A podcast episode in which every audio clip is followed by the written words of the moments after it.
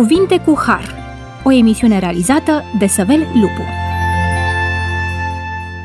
Bun venit la emisiunea Cuvinte cu Har. Sunt Săvel Lupu și doresc să vă mulțumesc, stimați ascultători, pentru faptul că ne-ați primit din nou în casele dumneavoastră. Binecuvântarea lui Dumnezeu să fie peste dumneavoastră și peste familiile dumneavoastră și vă mulțumim că de fiecare dată studiați Cuvântul lui Dumnezeu împreună cu noi la această emisiune pe care noi chiar o iubim. Dorim ca aceste cuvinte cu har din partea lui Dumnezeu să pătrundă în casele dumneavoastră, să pătrundă în inimile noastre și prin harul lui Dumnezeu să fim mântuiți și noi și toți cei dragi sufletului nostru. Iubim acest cuvânt din partea lui Dumnezeu și să dea bunul Dumnezeu ca acest cuvânt semănat de Dumnezeu în inima noastră să aducă rod pentru slava împărăției sale.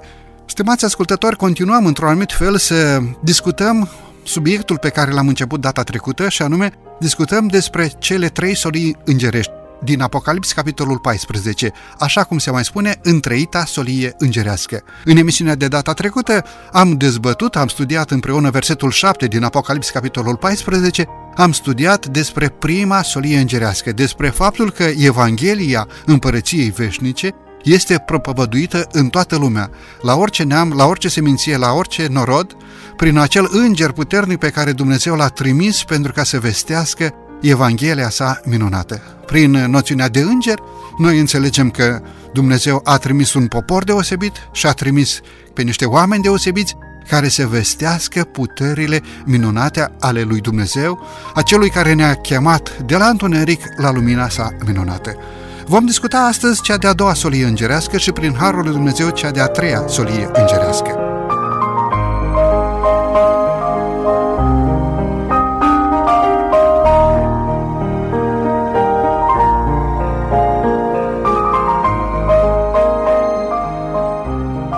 Discutăm astăzi cu domnul pastor Gavriliță Ionel. Domnule pastor, bine ați revenit la microfonul emisiunii Cuvinte cu Har. Mă bucur să fiu aici cu dumneavoastră de fiecare dată când sunt invitat. Domnule pastor, aș dori să începem emisiunea de astăzi prin a da citire celor trei solii îngerești din Apocalipsi, capitolul 14, de la versetul 7 în continuare. El zicea cu glas tare: temeți-vă de Dumnezeu și dați-i slavă, căci a venit ceasul judecății lui. Și închinați-vă celui ce a făcut cerul și pământul, marea și izvoarele apelor. Apoi a urmat un alt înger, al doilea, și a zis: a căzut Babilonul, cetatea cea mare, care a adăpat toate neamurile din vinul mâniei curviei ei. Apoi a urmat un alt înger, al treilea, și a zis cu glas tare: dacă se închină cineva fiare și icoanei ei și primește semnul ei pe frunte sau pe mână, va bea și el din vinul mâniei lui Dumnezeu turnat neamestecat în paharul mâniei lui și va fi chinuit în foc și în pucioasă înaintea sfinților îngeri și înaintea mielului și fumul chinului lor se suie în sus în vecii vecilor și nici ziua și nici noaptea n-au odihnă cei ce se închină fiare și oricine primește semnul ei. În emisiunea de data trecută am studiat despre prima solie îngerească, astăzi vom continua, dorim să studiem despre cea de-a doua și cea de-a treia solie îngerească. Cea de-a doua solie îngerească proclamă căderea Babilonului. La data în care Ioan primește această viziune despre timpul sfârșitului, Babilonul antic era în ruine, fiind doar o cetate simbolică, iar soliile îngerești se referă la timpul sfârșitului. Sensul termenului Babilon trebuie căutat în confuzia existentă în sânul creștinismului de la sfârșitul timpului. Datorită numeroaselor învățături și practici false care au pătruns în creștinism, Dumnezeu cheamă prin cea de-a doua solie îngerească, cheamă pe poporul său să iese afară din această încurcătură și să primească sigiliul din partea lui Dumnezeu. Domnule pastor, ce proclamă cea de-a doua solie îngerească? Vedem că această solie avertizează pe locuitorii pământului, pe cei credincioși, să părăsească sau să lase în urmă această încurcătură de dogme și religii care nu mai reprezintă cuvântul autorizat al lui Dumnezeu. Este planul studiat al diavolului ca mintea oamenilor credincioși și sinceri să fie încurcată prin tot felul de învățături și prin tot felul de tradiții, doar să nu primească adevărul din partea lui Dumnezeu. Domnule pastor, punctual, ce proclamă cea de-a doua solie îngerească? Tocmai că acest Babilon a căzut. Asta proclamă. A căzut. Bineînțeles, asta cred că înseamnă succesiv, adică nu deodată, din text de aici, a căzut Babilonul, tocmai că vine căderea sau a venit căderea acestui Babilon, adică acestei organizații, acestei instituții, acestei biserici, dacă vreți, decăzute. Aceste organizații, aceste biserici care au produs încurcături, confuzie în creștinism, în adevărul Dumnezeu, în Scriptură, e timpul ca ele să apună, să cadă. Oricine se îndepărtează de un așa, zice Domnul, simplu, de cuvântul lui Dumnezeu, de poruncile lui Dumnezeu, de fapt se trezește ca învățând aceste dogme ale Babilonului spiritual. Suma învățăturilor false care au pătrus în creștinism, credința în nemurirea sufletului, schimbarea zilei de odihnă a poruncii a patra, așezarea tradiției pe aceeași treaptă cu Biblia, închinarea la moaște, închinarea la icoane, la sfinți, orice învățătură care nu este fundamentată în Sfânta Scriptură, sunt numite în cea de-a doua solie îngerească vinul Babilonului, prin care au fost îmbătate toate neamurile. De aceea Dumnezeu cheamă pe cei credincioși să rămână la un așa, zice Domnul, să sfințească ceea ce Dumnezeu a sfințit, pentru ca binecuvântarea lui Dumnezeu să se poată revărsa peste cei care se închină cu o inimă curată înaintea lui Dumnezeu. Deci noi clar că aici înțelegem simbolic când e vorba că Babilon, că am explicat sau ați spus și dumneavoastră, și în Apocalipsa sunt multe simboluri, adică trebuie înțelese ca atare, cum am văzut la emisiunea trecută că înger, sol, trimis, mesager se poate referi la oameni sau chiar se referă la oameni, nu la îngeri. Și acum Babilonul nu se referă la cetate, la cetatea antică, așa, din timpul lui Nimrod, ci se referă la turnul Babel. Dumnezeu ce a făcut? A încurcat limbile.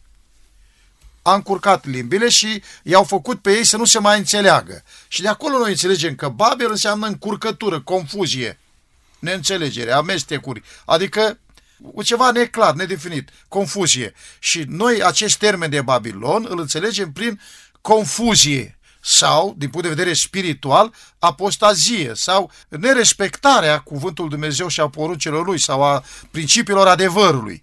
Amestecul în principiile lui Dumnezeu și a altor învățături și creează confuzie. Cea de-a doua solie îngerească ne pune față în față cu un verb care se repetă de două ori. Se zice acolo, a căzut Babilonul, cetatea cea mare. De ce se repetă acest verb? Ce dorește inspirația să ne spună prin a repeta verbul a căzut Babilonul? E o acțiune deodată, hotărâtă, sau este o acțiune progresivă prin care anumite rătăciri s-au strecurat în biserică și apoi alta? Cum explicăm acest lucru? Clar, solia îngerului al doilea, a căzut Babilonul, cetatea cea mare, care dăpa toate neamurile din vinul mâniei curvii, este clar că este o cădere succesivă, treptată, adică nu deodată. În creștinism au apărut învățături străine din păgânism, treptat, și s-a ajuns la amestecul și confuzia din ziua de astăzi, la, dacă mă iertați că pot să spun, la Babilonia de învățături din ziua de astăzi. Adică nu a fost deodată. Întâi, haideți să fim cinstiți și onești cu noi înșiși. Cum a apărut închinarea la icoane sau cultul icoanelor în creștinism? Vreo 200 de ani s-au bătut pe chestia asta. S-au certat, s-au supărat, le-au scos din biserică, le-au ars în piață, le-au dus înapoi. Și tot insistând de-a lungul celor aproximativ 200 de ani, au rămas în biserică pe la urmă și oamenii se închină la ele. Dar nu a fost așa de la început. Sute de ani în creștinism n-a existat nicio icoană în biserică. E un adevăr, ți-a poate să-l verifice oricine, cu tot respectul, cu toată dragostea pentru acei oameni care cred sincer că e bine să se închină la ele. Eu nu mă opun, dar pot să spun și eu părerea mea, cu dovezi clare din istorie, că nu au fost așa de ușor de băgat închinarea la icoană. Un exemplu. Aș putea să dau alt exemplu.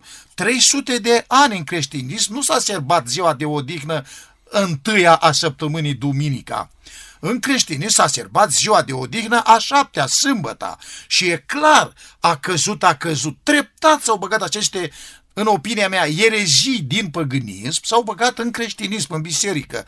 Putem vorbi tot așa treptat, cum au apărut în biserica creștină, toate aceste erezii sau apostazii care nu sunt în cuvântul Dumnezeu, dar care au fost băgate în practica creștină. Solia spune clar aici, a căzut, adică Babilonul cade, dar nu deodată, treptat, eu așa am înțeles. Vedeți dumneavoastră, în timpurile moderne asistăm la darea deoparte a unor stâlpi ai moralității care altădată erau de neatins.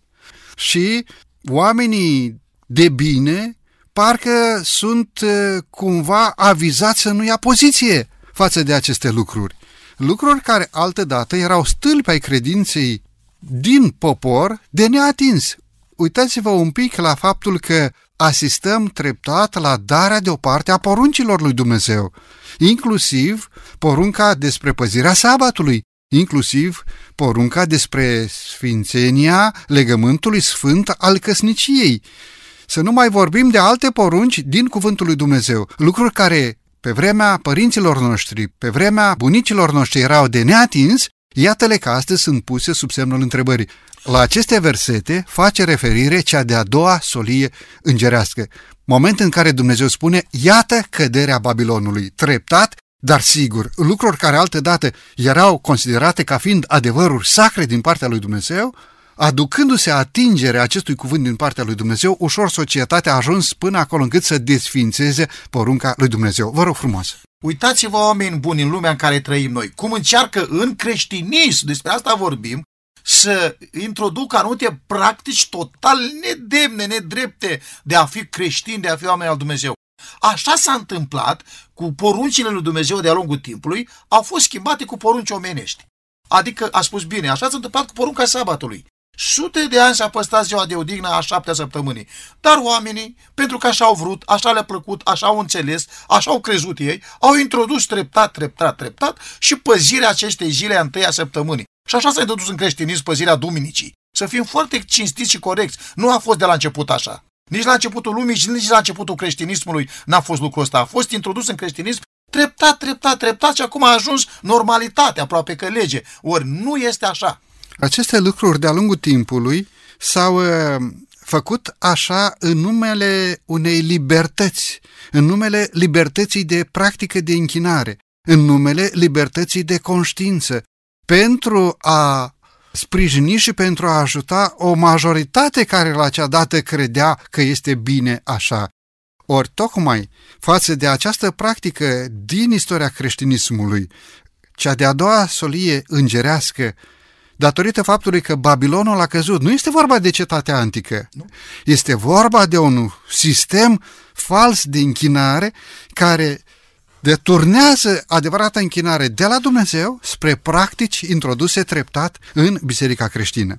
Acest lucru nu ne spune însă că, în ciuda întunericului spiritual și a înstrăinării de Dumnezeu, în aceste biserici, numite de Scriptură Babilon, nu mai sunt oameni credincioși.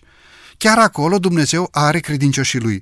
Marea majoritate a adevăraților urmași a lui Hristos poate fi găsită în aceste comunități, plângând și suspinând din pricina relelor strecurate în biserică.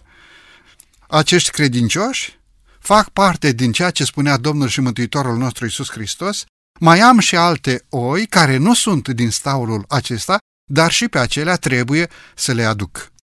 Noi când facem trimitere la Babilon, la apostazie, la confuzie, încurcătură, la necredincioșie, la schimbarea poruncilor lui Dumnezeu, nu ne referim niciodată la oameni, la suflete, la sincerii credincioși, la oamenii pentru care Iisus a murit. Noi ne referim la instituții, la organizații, la biserici, la principiile lor mai exact, la modul în care au scos legea și porunca lui Dumnezeu și au introdus porunci omenești. Deci nu vrem să atingem cu nimic dreptul oricărei persoane de a fi salvat, mântuit și binecuvântat, de a lua o decizie potrivit cu conștiința lui de a fi credincios. Nu vrem și nici nu dorim și nici nu este scopul nostru ăsta, dar vrem să spunem adevărul cum stă scris în Biblie, adică instituțiile bisericești au schimbat legea lui Dumnezeu. Îngerul al doilea anunță clar că Dumnezeu respinge orice falsă religiozitate care, practic, continuă acea rebeliune împotriva lui Dumnezeu inițiată de Lucifer la tronul lui Dumnezeu în ceruri. Această continuă rebeliune se materializează prin învățături și practici străine de voința lui Dumnezeu. Însă, bunul Dumnezeu ne-a descoperit în Sfânta Scriptură că aceste lucruri se vor strecura chiar în poporul lui Dumnezeu. De asemenea, trebuie să admitem sforțările sincere pe care unii oameni, unii teologi contemporani, care în mod cinstit și onest militează pentru întărirea autorității Scripturii, militează pentru întărirea poruncilor lui Dumnezeu în bisericile lor. Vedeți, sub ochii noștri descoperim oameni care pentru Dumnezeu învață un așa, zice Domnul. Trebuie să amintim buna inițiativă a marelui învățător Carbart, care a corectat în cel puțin 3 puncte esențiale teologia marelui reformator care a fost Ioan Calvin. Vedeți doctrina predestinației, despre teza nemuririi naturale a sufletului și învățătura despre botezul pruncilor.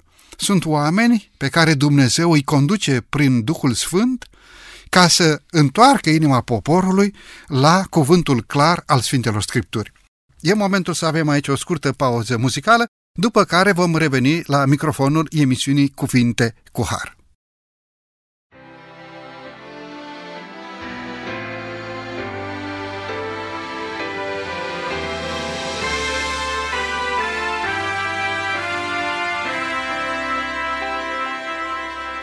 Priveam în miez de noapte un vis fermecător, eram la templul minunat în vechi Ierusalim.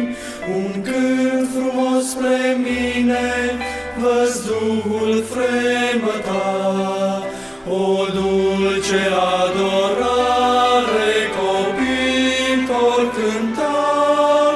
De sus din slavă îngerii în cântec răspundeau.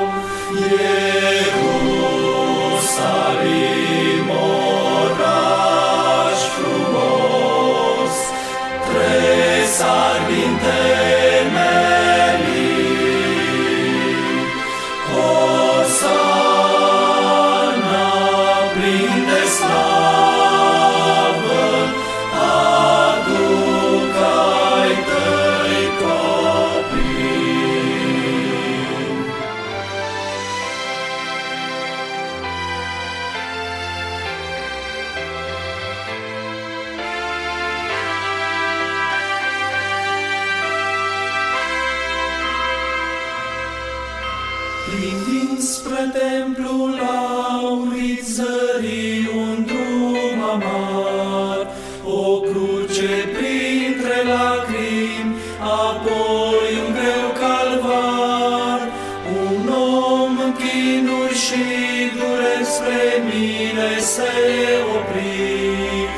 răspunse astăzi vina ta pe lemn o răstigni.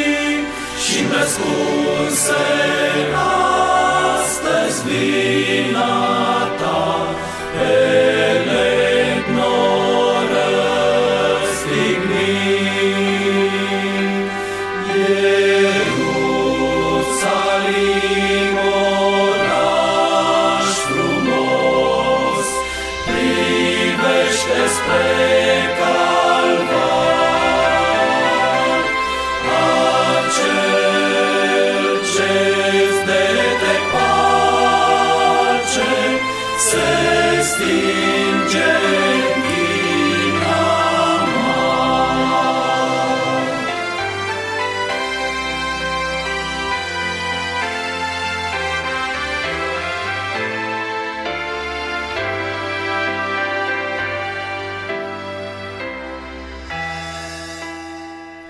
Și-n visul ce mă frământa privind rămân uimit, un nou oraș se arată cu porți de mărgărit.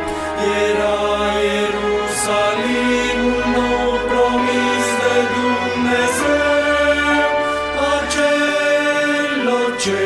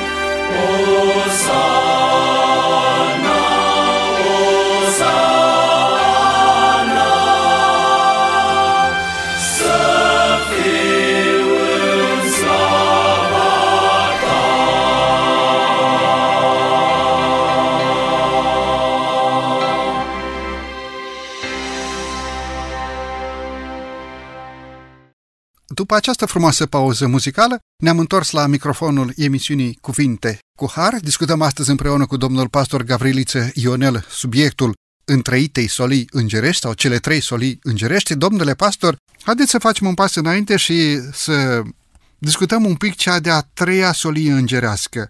Ce proclamă solia îngerului al treilea? Descoperim această solie îngerească în Apocalipsi, capitolul 14, de la versetul 9 la 12. Ce spune acest înger? Acest înger anunță trei mari adevăruri, trei importante adevăruri. În primul rând, el vorbește într-un mod indirect adevărat despre semnul de recunoaștere a apartenenței credincioșilor de Dumnezeu. Cui aparținem? Iar într-un mod direct despre un sigiliu sau semn. Comunică urmările neascultării, adică a rămânerii voite în neascultare, în necredință, în păcat. Și enunță două dintre cele mai importante semne de recunoaștere a celor considerați ca fiind sfinți de Dumnezeu. Este vorba despre o biserică vizibilă a lui Dumnezeu și ceea ce o caracterizează, adică mai exact credința lui Iisus și păzirea poruncilor lui Dumnezeu. Pentru a intra în cea de-a treia solie îngerească, haideți să vedem ce este un sigiliu, ce este o pecete. Un sigiliu sau o pecete poartă câteva inițiale. În lumea veche erau inițialele de la cuvântul numelui împăratului respectiv care purta acest sigiliu. Vorbind despre sigiliu lui Dumnezeu, ce este acest sigiliu? Acest sigiliu trebuie să poarte o pecete, un nume, numele instituției respective. Trebuie să arate autoritatea instituției și trebuie să arate teritoriul pe care se extinde această autoritate, aceste instituții. Deci, sigiliul acesta este dovedit clar prin a fi un semn al autorității sau reprezintă o autoritate. În cadrul celei de-a treia solii îngerești, care este sigiliul prin care sunt deosebiți copiii lui Dumnezeu de cei care nu ascultă de poruncile lui Dumnezeu? Și am vorbit despre sfințenia sabatului. Dumnezeu spune, sfințiți și sabatele mele, pentru că aceasta este un semn între mine și voi, prin care eu sunt Dumnezeul care vă sfințesc. Cum poate fi păzirea sabatului sigiliul viului Dumnezeu? Este foarte clar scris în Scriptură care e semnul poporului lui Dumnezeu. Și, așa cum a citit dumneavoastră din Ezechiel, ce sabatul este un semn al poporului Dumnezeu, al apartenenței poporului lui Dumnezeu. Noi îl putem considera și un sigiliu în același timp. Și acest sigiliu arată clar către ceea ce îi reprezintă. Reprezintă o zi de închinare, o zi de odihnă.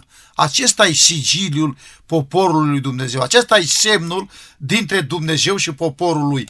Vedeți, un sigiliu trebuie să poarte numele instituției, trebuie să poarte autoritatea sau reprezintă autoritatea celui care emite sigiliul respectiv și trebuie să poarte teritoriul în care această autoritate se extinde. Iar acest teritoriu este controlat de autoritatea care este recunoscută în zona respectivă. Vorbind așa, din punct de vedere spiritual, sabatul indică numele legiuitorului, ca fiind Dumnezeu, pentru că Dumnezeu este creatorul cerului și pământului, indică autoritatea și calitatea legiuitorului, acea calitate de a fi inițiatorul vieții pe pământul nostru, cel care a creat totul și prin care sunt susținute toate lucrurile. Iar sfera autorității lui este cerul și pământul. Însuși Domnul și Mântuitorul nostru Iisus Hristos spunea, cerul și pământul vor trece, dar cuvintele mele nu vor trece. Am amintit și textul din Ezechiel, capitolul 20, versetul 12. Acest sigiliu va fi recunoscut de copiii lui Dumnezeu, de cei care îl vor recunoaște pe Dumnezeu ca și autor al creației, dar și sfințitor în procesul de reîntoarcere a celor credincioși spre împărăția lui Dumnezeu. Aș vrea să fac un pic de trimitere la porunca aceasta a patra din Decalog, adică la porunca zilei de odihnă. Aș pune o întrebare și a dat tot eu un răspuns. În care poruncă ne se amintește nouă despre Dumnezeul nostru, creatorul cerului și a pământului? Nici într-o altă poruncă decât în porunca a patra, când se spune clar, aduți aminte de ziua de odihnă ca să o sfințești. Și acolo se spune foarte clar în porunca lui Dumnezeu că Dumnezeu este creatorul cerului și a pământului. Adică El este Dumnezeul nostru, stăpânul nostru, creatorul nostru. Și tot ați vorbit dumneavoastră de autoritate, de sferă, de sfera autorității lui. Acolo, în această poruncă, găsim și autoritatea, și calitatea legiuitorului, și sfera autorității lui. Adică Dumnezeu, creator al cerului și al pământului. Și e foarte important, nu găsim în altă parte, decât aici. Ori, conform cu această întreită solie îngerească, unde se spune în prima solie, închinați-vă celui ce a făcut cerul și pământul. Adică creatorul nostru. Unde se amintește de creatorul nostru? În porunca a patra, în porunca sabatului. Sabatul reprezintă sigiliul poporului lui Dumnezeu sau semnul poporului Dumnezeu, sigiliul lui Dumnezeu. Aici va fi lupta finală între a păstra toate poruncile lui Dumnezeu și credința lui Isus, inclusiv sabatul. Și dacă sabatul este sigiliul lui Dumnezeu, o sărbătoare, o zi, putem crede că și antisigiliul se referă tot la o zi, la o sărbătoare. Domnule pastor, de ce Dumnezeu în porunca a patra ne spune aduți aminte de ziua de odihnă? Se poate ca cineva să uite de ce porunca zice aduți aminte? Pentru că ea a fost dată de la început, de la creațiune. Dumnezeu când a creat cerul și pământul, legiuitorul, stăpânul, Dumnezeul nostru mare, bun și minunat, a creat cerul și pământul. Și atunci când a creat cerul și pământul și pe Adam și Eva în grădina Edenului, i-a spus clar să păstreze ziua de odihnă a 7-a săptămânii ca zi de închinare, ca zi de repaus, ca zi de comuniune, ca zi sfântă. Că așa spunem poruncă că Dumnezeu a binecuvântat ziua a 7-a și a sfințit-o.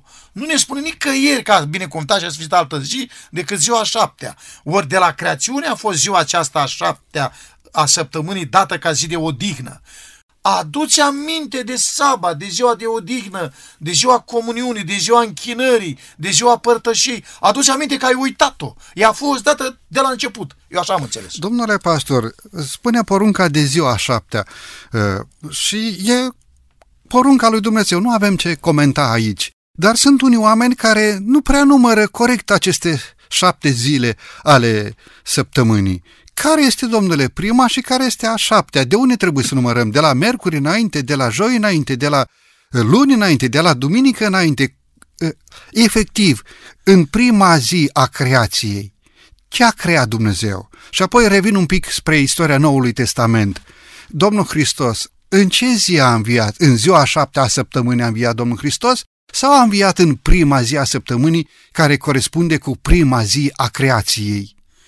După Sfânta Scriptură știm că Domnul Hristos s-a odihnit în mormânt.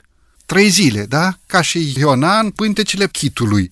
De unde trebuie să începem numărătoarea peste săptămână ca să împlinim cuvântul lui Dumnezeu? Pentru că ne dorim într-adevăr mântuirea și ne dorim să primim sigiliul lui Dumnezeu. Nu ne dorim să primim sigiliul fiarei și a icoanei fiare, pentru că vrem să fim mântuiți. Spuneam și în emisiunea de data trecută, Evanghelia aceasta împărăției va fi vestită la toată lumea ca să slujească de mărturie, dar în același timp Dumnezeu dorește ca să fie o Evanghelie mântuitoare. Noi, ca și credincioși, dorim să fim mântuiți. Cum să le numărăm ca să știm în care s-a odihnit Dumnezeu? Acum 2 zile am primit această întrebare din partea unui ascultător. Eu am o serie de conferințe biblice pe care le prezint într-o biserică unde slujesc. Și acolo am invitat diferiți oameni și au venit, în jur de vreo 30 de invitați, prieteni de ai noștri. Și tocmai prezentam poruncile lui Dumnezeu și despre ziua de odihnă. Și tot spuneam eu, a 7-a ziua de la creațiune. Și un ascultător simpatic, exact așa s-a ridicat în picioare și a zis: domnule pastor, dar tot spuneți a 7-a, dar care e a 1-a, care e a 7-a, m-a întrebat. Și eu zic, cea mai bună întrebare de până acum asta este. Păi, la creațiune așa s-au numărat zilele. Ziua 1, ziua 2, ziua 3, ziua 4, 5. N-au avut denumiri, ci numere. Ziua 1, 2, 3, 4. Și în ziua 7, Dumnezeu spune acolo că s-a odihnit de toată lucrarea lui și a binecuvântat ziua 7 și a sfințit și a dat lui Adam și Eva să o sărbătorească. Păi, Biblia ne spune, nu noi. Punem întrebarea, care e această zi? Și bine a spus dumneavoastră problema. Care a fost ziua învierii Domnului Iisus, recunoscută de toți creștinii din lumea întreagă? Ziua 1 a fost ziua învierii și este sărbătorită ca zi a învierii. Ziua aceasta 1 a săptămânii, în creștinism, de secole poartă denumirea de duminică.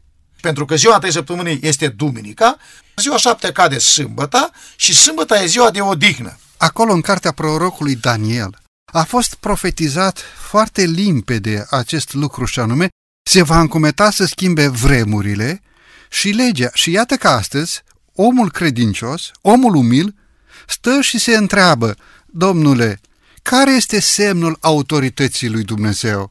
Sabatul, zilea 7-a, pe care Dumnezeu l-a sfințit la creație, zi în care Dumnezeu s-a odihnit de toată lucrarea mâinilor sale? Sau ziua învierii, pe care spun ei că este cinstită de Domnul Hristos în cinstea învierii? Ori în Sfânta Scriptură noi nu găsim un verset în care ni se spune sfințiți prima zi a săptămânii în cinstea învierii.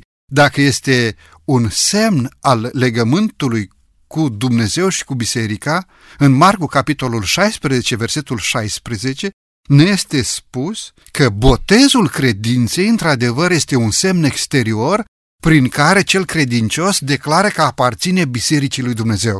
Despre schimbarea zilei de odihnă din sâmbătă în duminică, nu putem să spunem că poartă amprenta Creatorului, poartă amprenta celor care au împlinit acest act bisericesc, de fapt se și laudă cu autoritate suficientă pentru a schimba ceea ce Dumnezeu nu a schimbat niciodată. Și acum clar aici se face referire la instituții bisericești, adică biserici creștine, e clar asta. Ele au apostaziat și au schimbat ziua de odihnă și au adăpat toate neamurile din vinul mâniei curviei, adică aceste rătăciri, aceste apostazii le-au dus la toți și au adăpat pe toți și alte biserici și alte și au format aici un conglomerat de biserici creștine care păstrează tradiții, păstrează obiceiuri, păstrează porunci omenești. Pentru că noi acum vorbim de ziua de odihnă și e foarte clar, dar să știți, în opinia mea, sper să nu supăr pe niciun ascultător, iar dacă l-am deranjat, eu îmi cer iertare creștinește, dar am dreptul să spun și eu opinia mea, așa cum am înțeles eu din Biblie. Și Dumnezeu să ne lămurească pe toți dacă nu înțelegem. Eu vreau să spun așa, vinul mâniei, desfrânăriei, nu este doar că au schimbat porunca aceasta a 4-a, adică ziua de odihnă din sabat, din ziua 7-a în ziua 1 a săptămânii. Ei au introdus în creștinism și multe învățături din păgânism. Această doctrină a nemuririi sufletului nu-i din creștinism, nu-i din Biblie, nu-i de la Dumnezeu, e din păgânism vine. Din toate religiile păgâne găsim această doctrină. Și au luat-o și au pus-o în creștinism. Pe ce bază? Cum adică omul e nemuritor, sufletul e nemuritor? De unde asta? Spune în Geneza, chiar de la început, când omul a păcătuit, șarpele a spus cea mai mare minciună. Dumnezeu a spus că vei muri când vei păcătui, iar șarpele spune, nu, hotărât nu veți muri. Și acum cine spune hotărât nu veți muri? Sufletul e nemuritor, e veșnic. Dumnezeu spune asta sau șarpele? Sau Satana spune. Satana a mințit de la început că sufletul e nemuritor, că omul e nemuritor, chiar dacă păcătuiește nu mai contează, ajunge ca Dumnezeu, cunoaște binele și răul și ajunge într-o sferă a fericirii. Fals! Dumnezeu a spus clar și Biblia spune clar în Ezechiel, sufletul care va păcătui va muri. Deci nu există altfel. Și au băgat-o în creștinism. Ia ca vinul mâniei curviei, ia desfrânările despre care se vorbește. Și atenție, că dacă ar fi așa de simplu, dar urmează și consecința. Vine consecința. Adică ce se întâmplă? Vor bea și ei din vinul mâniei lui Dumnezeu neamestecat, vor primi și ei pedeapsă. Vreau să mă întorc un pic la aceste doctrine false strecurate în biserică. Spuneați dumneavoastră, nu deodată biserica a fost confruntată cu aceste doctrine. Spuneați că s-au strecurat câte un pic și tot mai mult până când au căpătat normă de autoritate în biserica creștină. Vreau să mai punctăm un pic și să subliniem această idee. Cum adică sufletul nu moare sau sufletul este muritor? Ce spune Sfânta Scriptură aici? Noi, când murim, suntem morți sau suntem vii? Parte din noi moarte și parte din noi vie? Cum spune Sfânta Scriptură? Referindu-se la acest adevăr trimis din partea lui Dumnezeu. Vreau să spun cu toată dragostea, cu toată bunătatea inimii, să spun ce stă scris în Biblie. Și eu vă spun că e foarte simplu acest adevăr. Fraților, oameni buni, citiți în Sfânta Carte, în Sfânta Scriptură, la Geneza și dați-mi voie să citesc clar un verset, doar cu ocazia aceasta, care stă scris în Geneza la capitolul 2, versetul imediat, versetul 4, 5, 6, 7, de Geneza 2:7. Domnul Dumnezeu a făcut pe om din țărâna pământului, i-a suflat în nări suflare de viață și omul s-a făcut astfel un suflet viu. Oameni buni, Dumnezeu l-a creat pe om din țărâna pământului. Ce i-a dat Dumnezeu omului ca să devină un suflet viu? I-a suflat în nări suflare de viață și astfel, după aceasta, apoi, imediat, omul a devenit un suflet viu. Ce este sufletul viu? Eu, în persoană, omul din trup și suflare de viață. Deci trup plus suflare de viață egal suflet viu. Deci noi suntem suflete vii cu toții. Când murim, Dumnezeu și retrage de la noi suflarea de viață. Iar omul nu mai există. Devine țărână, că așa a fost la Așa este scris și în Sfânta Scriptură, da. Căci țărână ești și în țărână te vei întoarce. Este cuvântul lui Dumnezeu prin care noi suntem anunțați că omul devine țărână, suflarea de viață merge la Dumnezeu, iar în ceruri rămâne un raport în cărțile din ceruri asupra a ceea ce omul a fost în perioada vieții sale. Domnule pastor, e momentul să avem aici o scurtă pauză muzicală, după care vom reveni la microfonul emisiunii Cuvinte cu Har.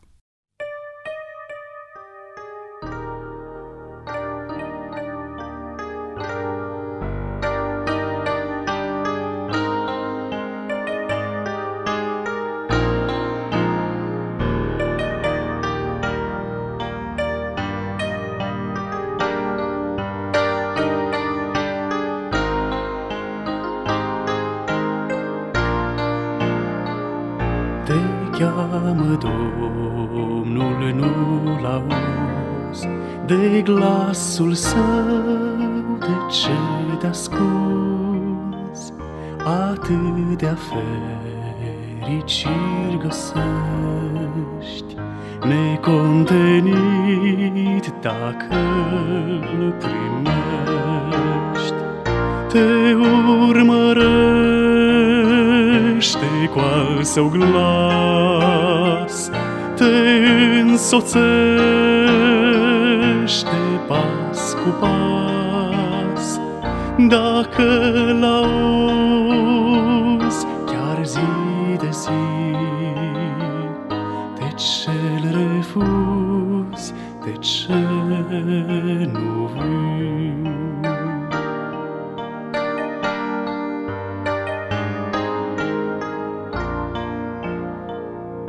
Veghează zilnic viața ta, în tot ce faci vezi mâna sa, te-ndeamnă glasul lui cel viu. O vino azi cât nu-i târziu, te urmărește cu al său glas, te însoțește pas cu pas. Dacă l-auzi chiar zi de zi, de ce-l refuzi, de ce nu vii?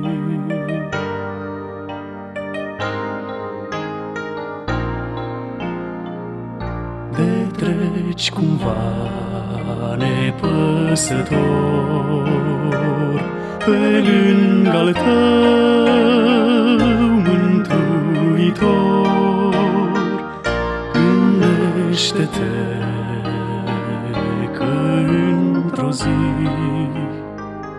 tot el judecător va fi. Te urmărește cu al său glas, te însoțește pas cu pas. Dacă l-auzi chiar zi de zi, de ce-l refuzi, de ce nu vii?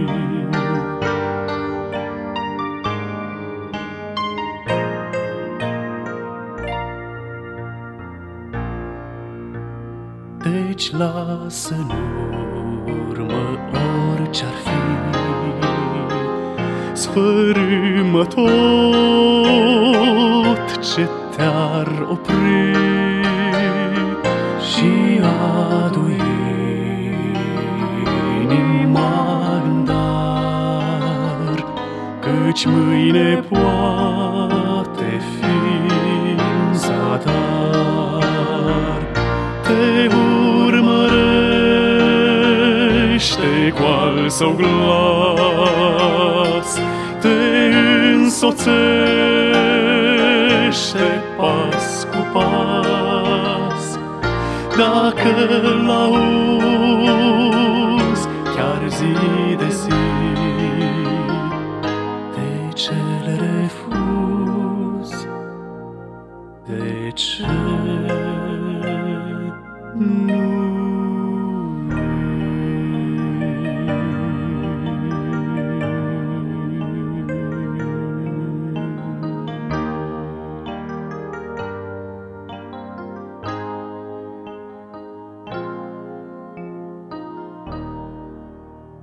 După această frumoasă pauză muzicală, ne-am întors la microfonul emisiunii Cuvinte cu Har. Discutăm astăzi împreună cu domnul pastor Gavriliță Ionel subiectul întreitei solii îngerești sau cele trei solii îngerești. Domnule pastor, privind în Sfânta Scriptură la ultimul paragraf, la ultimul verset din cele trei solii îngerești, Biblia ne spune: aici este răbdarea sfinților care păzesc poruncile lui Dumnezeu și au credința lui Iisus. Domnule pastor, ce înseamnă răbdarea sfinților? Ce înseamnă a păzi poruncile lui Dumnezeu și ce înseamnă să ai credința lui Iisus, adică mărturia lui Iisus Hristos?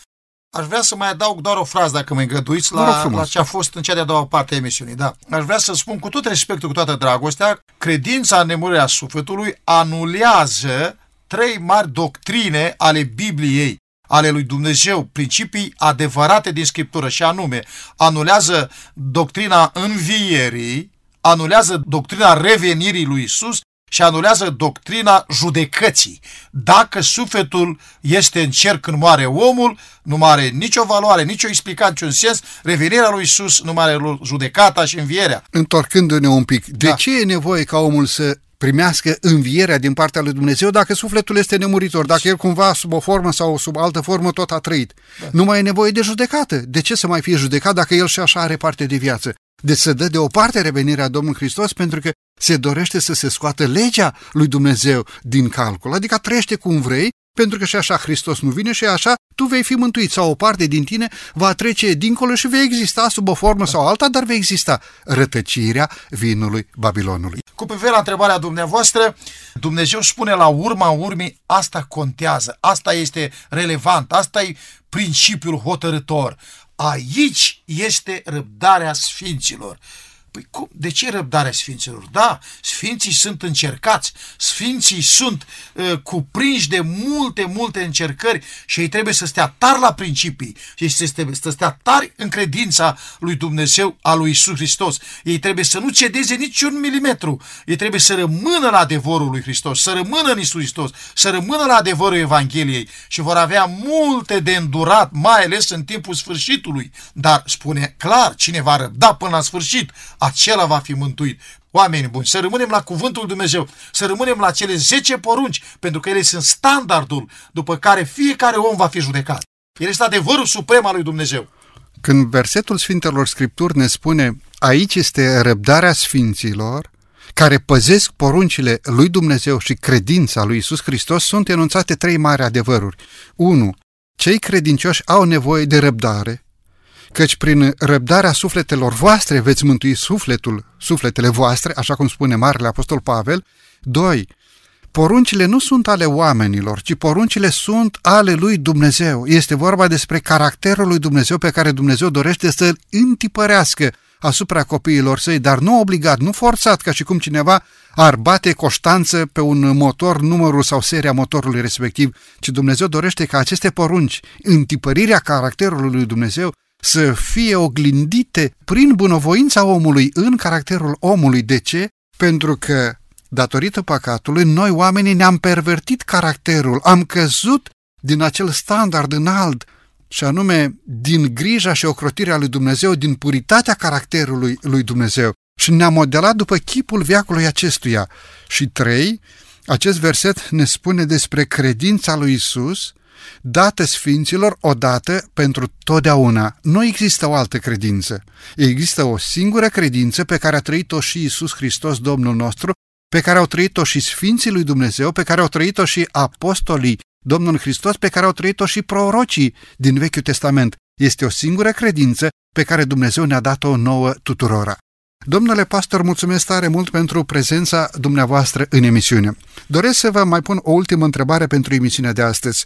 Așa cum am încheiat și emisiunea de data trecută, domnule pastor, cele 3 solii îngerești sau întreita solie îngerească este o veste care să aducă teamă în inima credinciosului sau este o veste de bucurie, o veste care să ne aducă încredere, care să ne aducă speranță în Domnul și Mântuitorul nostru Iisus Hristos, într-un Dumnezeu care ține în mâinile sale istoria acestui pământ, care controlează pornirile tendențioase ale oamenilor și ale forțelor întunericului în istoria pământului nostru. În definitiv, este o veste, o solie de bucurie, de încredere, sau este o solie care să producă groază, teamă, pe care să spunem, nu-i pentru mine, nu pot să o primesc, este ceva pe care nu pot să înțeleg. Ce dorește Dumnezeu să ne transmită în definitiv? Speranță, nădejde că El este Cel care controlează sau teamă și frică de Dumnezeu? Aceste solii îngerești, așa cum sunt ele scrise în Biblie, au mare adevăr spiritual pentru viața noastră practică de credință.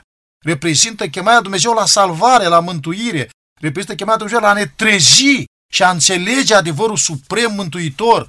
Ori această solie, întreita solie îngerească, este un adevăr prezent pe care trebuie să-l trăim și să-l spunem și la alții ca să fie salvați în Împărăția lui Dumnezeu. Ăsta e scopul. Mulțumim bunului Dumnezeu pentru că pe paginile Sfintelor Scripturi ne-a descoperit acest adevăr solemn, un adevăr profetic care ne atrage spre Dumnezeu, care ne atrage spre o viață de neprihănire, care ne atrage înspre moștenirea tuturor sfinților, adică Împărăția lui Dumnezeu. Și mulțumim bunului Dumnezeu că această solie nu este o solie care să dea în noi curs unor gânduri de teamă, de frică, o solie care să ne sperie, o solie care să ne îngrozească, ci este o solie în care ni se spune că Dumnezeu este în control, că Dumnezeu ține sub controlul Său istoria acestui pământ, că istoria răului va fi într-un viitor foarte apropiat doar o istorie a trecutului, că Dumnezeu aduce Împărăția Sa și că Dumnezeu oferă răsplătiri veșnice tuturor celora care cred în El ca Domn și Mântuitor. Domnule pastor, mulțumesc pentru prezența dumneavoastră în emisiune. Cu plăcere și Dumnezeu să binecuvânteze cuvântul Său, aducător de speranță, de viață veșnică. Amin. Stimați ascultători, vă mulțumesc din toată inima pentru faptul că timp de 50 de minute ne-ați primit în casele dumneavoastră. Binecuvântarea lui Dumnezeu să fie peste dumneavoastră și peste familiile dumneavoastră.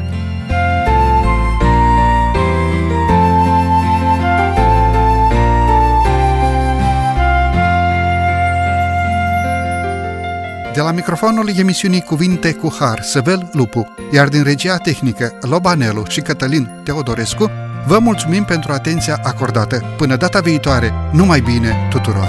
La revedere!